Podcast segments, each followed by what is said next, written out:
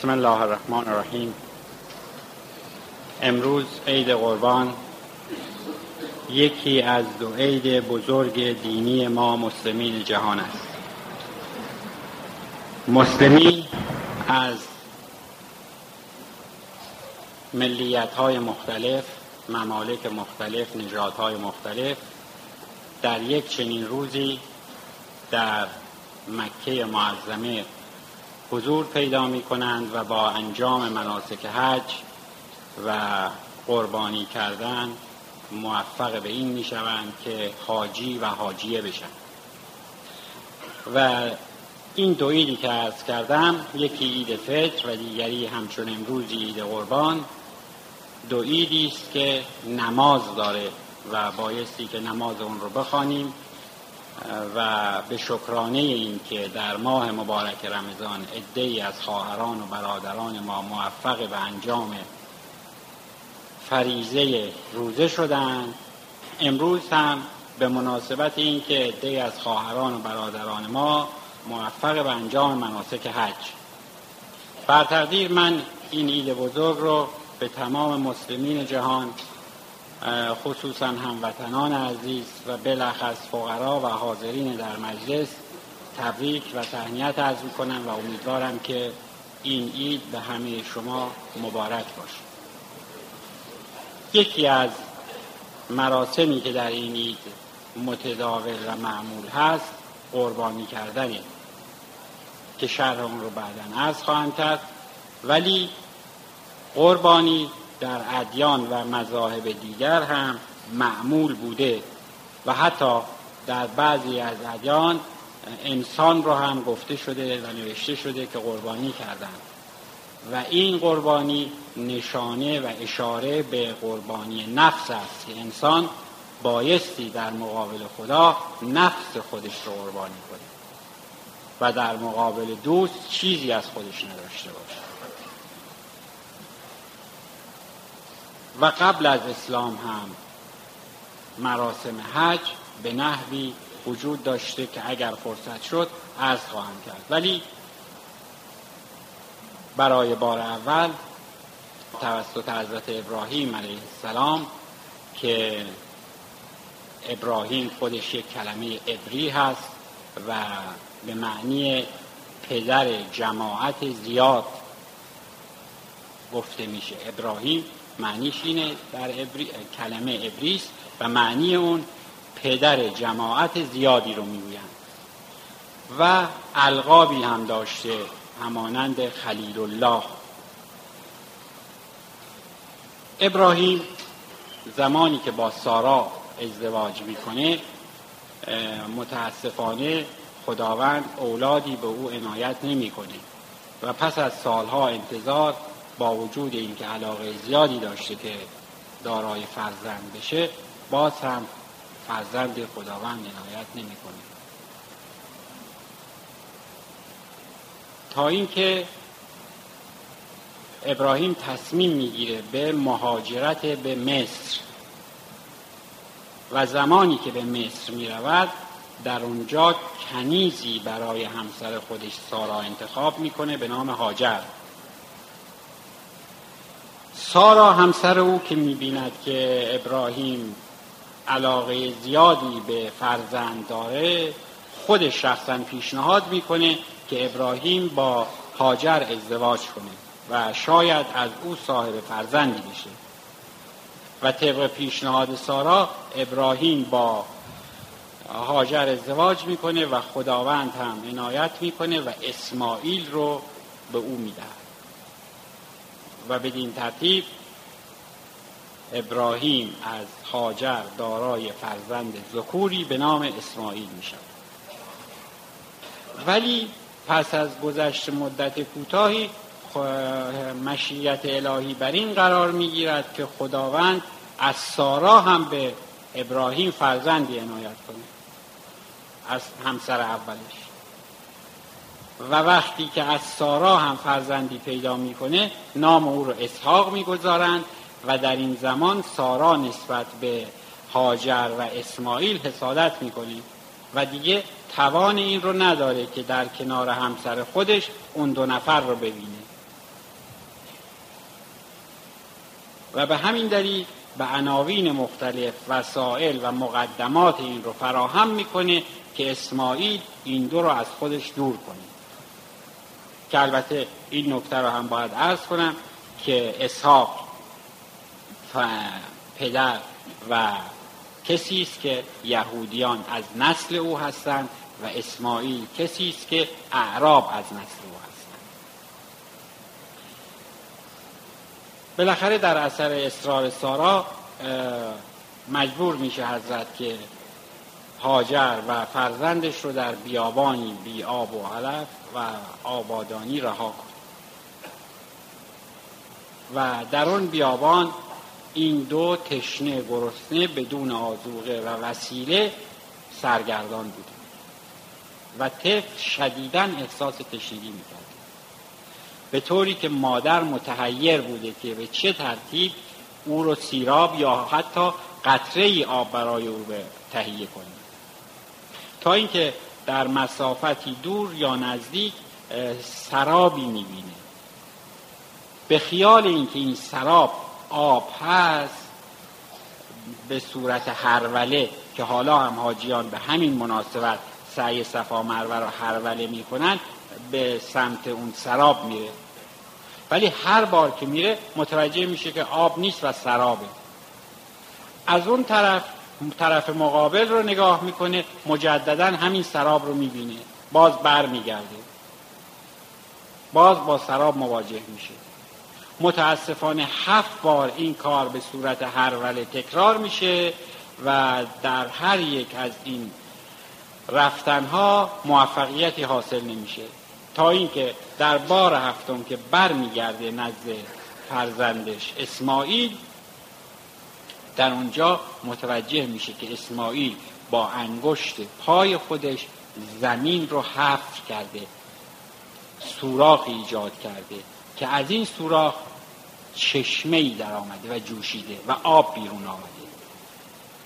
و از همون آب اسماعیل رو سیراب کرد که این آب همون چشمه زمزمی است که امروز در مسجد الحرام وجود داره و حاجیان وقتی که برای زیارت و تشرف به خانه خدا به مکه مشرف می شوند مقیدن که برای تبرک از این آب با خودشون همراه بیارن بعد از اون که اسماعیل بزرگ میشه دستور ساختن خانه کعبه توسط اسماعیل و ابراهیم از طرف خداوند به اونها ابلاغ میشه و خانه توسط پدر و پسر ساخته میشه. تا اینکه شبی از شبها که البته این روایت مختلفه که در سه شب بوده یا خواب سه بار در یک شب بوده. خداوند روی علاقه زیادی که ابراهیم به اسماعیل داشت خواست او را آزمایش کنه و ببینه که قلب او جای اوست یا جای فرزند اوست و همونطور که ارز کردم یا سه شب متوالی یا در یک شب سه بار خواب می‌بینه خداوند رو که امر میفرماید که برو و اسماعیل رو قربانی کن. برای بار سوم متوحش اسماعیل رو به گوشه به کناری از منزل میطلبه و ماجرا رو برای او تعریف می‌کنه که من در خواب چنین چیزی رو دیدم و نظر خود تو رو می‌خوام اسماعیل در جواب پدر عرض می‌کنه که پدر در اجرای امر الهی درنگ جایز نیست و شما بایستی با همون بار اول امر رو به من ابلاغ می‌کردیم و الان هم حرکت می‌کنه ابراهیم می‌گوید که جواب مادرت رو چه بگویم؟ اسماعیل میگه مسئله نیست در جواب به مادرم میفرمایید که ما به شکار میریم. حرکت می‌کنن. کارت های تیزی رو بر میدارن وسایلی رو بر میدارن تنابی رو بر میدارن و به کوهستان میرن. ابراهیم دست و پای اسماعیل رو میبنده که او رو قربانی کنه. اسماعیل به پدر می‌گوید که پدر چشمهای مرا هم ببند. چون اگر چشمهای من باز باشه ممکنه در لحظه ای که قصد قربانی کردن داری چشم های من و تو در رو در رو قرار بگیره و این باعث بشه که تو یا به طور کلی از انجام دستور خدا منصرف بشی یا لختی تعلل بورزی. بهتران است که چشمهای مرا هم ببندی که چنین مشکلی پیش نیاد ابراهیم گفته فرزند رو درست تشخیص میده و چشم رو میبنده. میبنده و شروع می‌کنه به بریدن. کارتهای تیز و متعددی رو هم همراه آورده بوده. ولی هر یک از این کارتها رو که به گردن اسماعیل می‌گذارد و می‌برد متاسفانه یا خوشبختانه کارت نمی‌بره. هر چه فشار بیشتر میده هر چه سعی بیشتری می‌کنه اثر کمتری می‌بینه.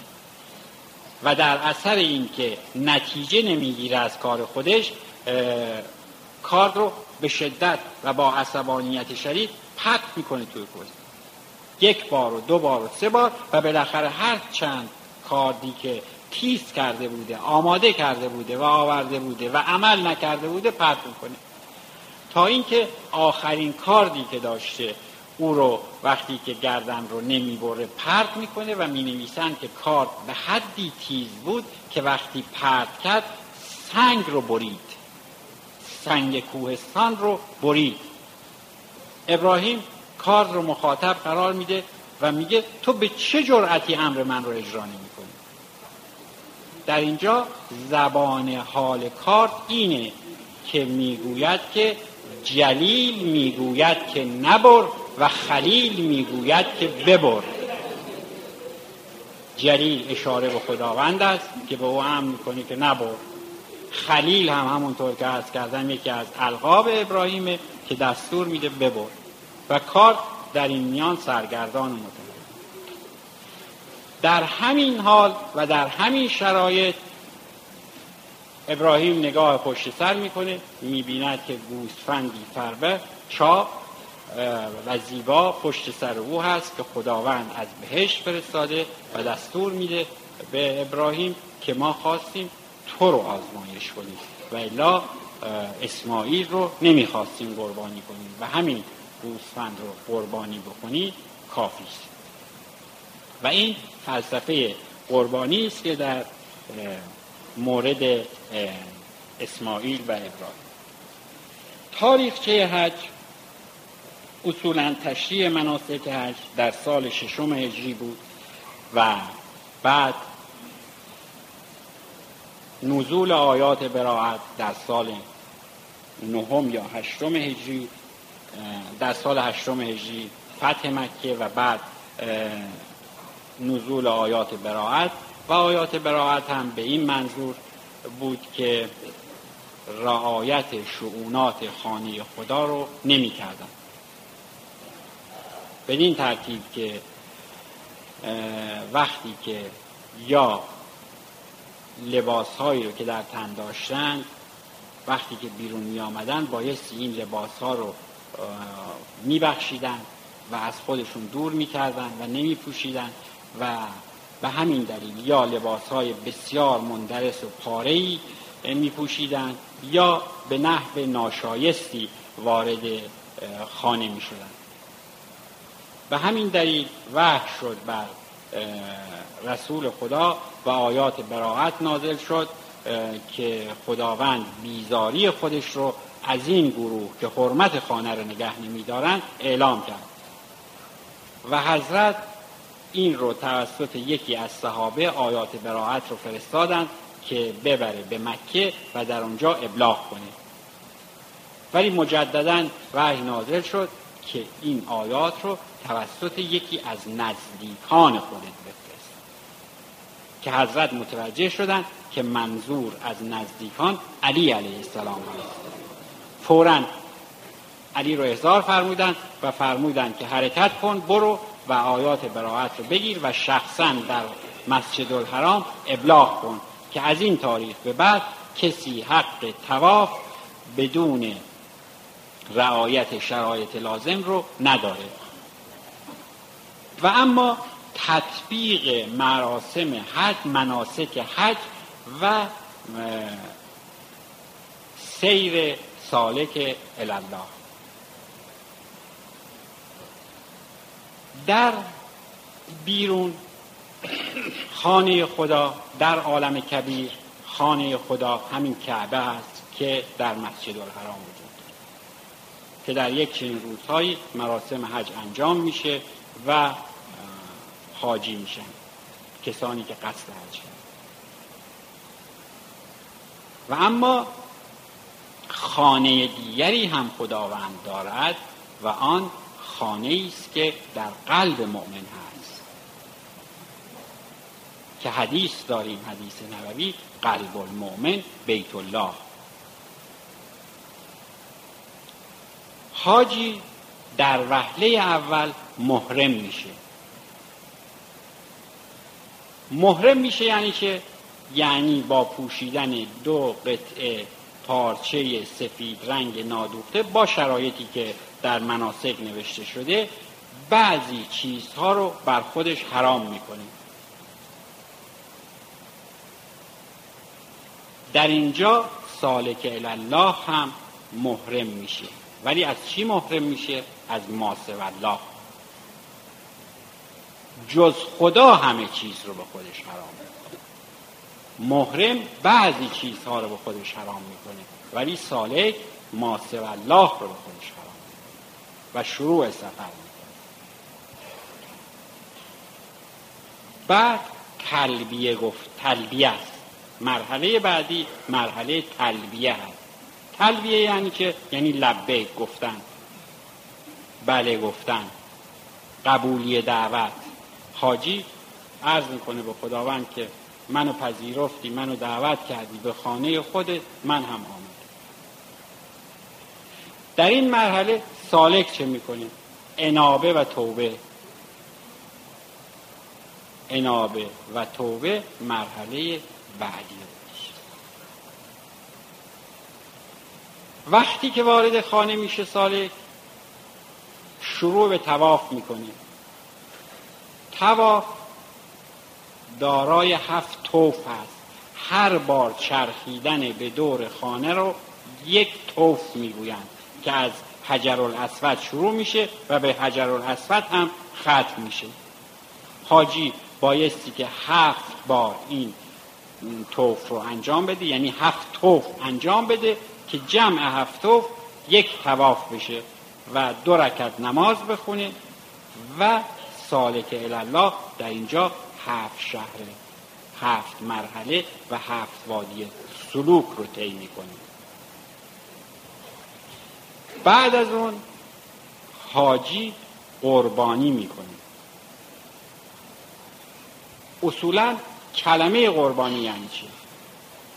قربانی در لغت از کلمه قرب میاد. قرب به معنی نزدیک شدن نزدیکی است. حاجی هم گوسفند رو قربانی می‌کنه برای اینکه مرحله بعدی رو انجام بده. سالک چه می‌کنه؟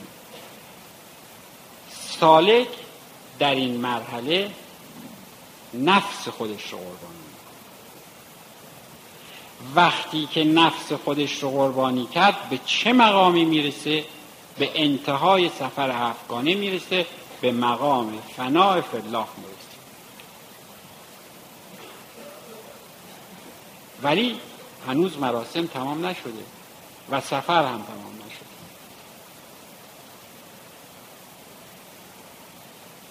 چرا از یک طرف هنوز حاجی حج نساء خودش رو انجام نداده.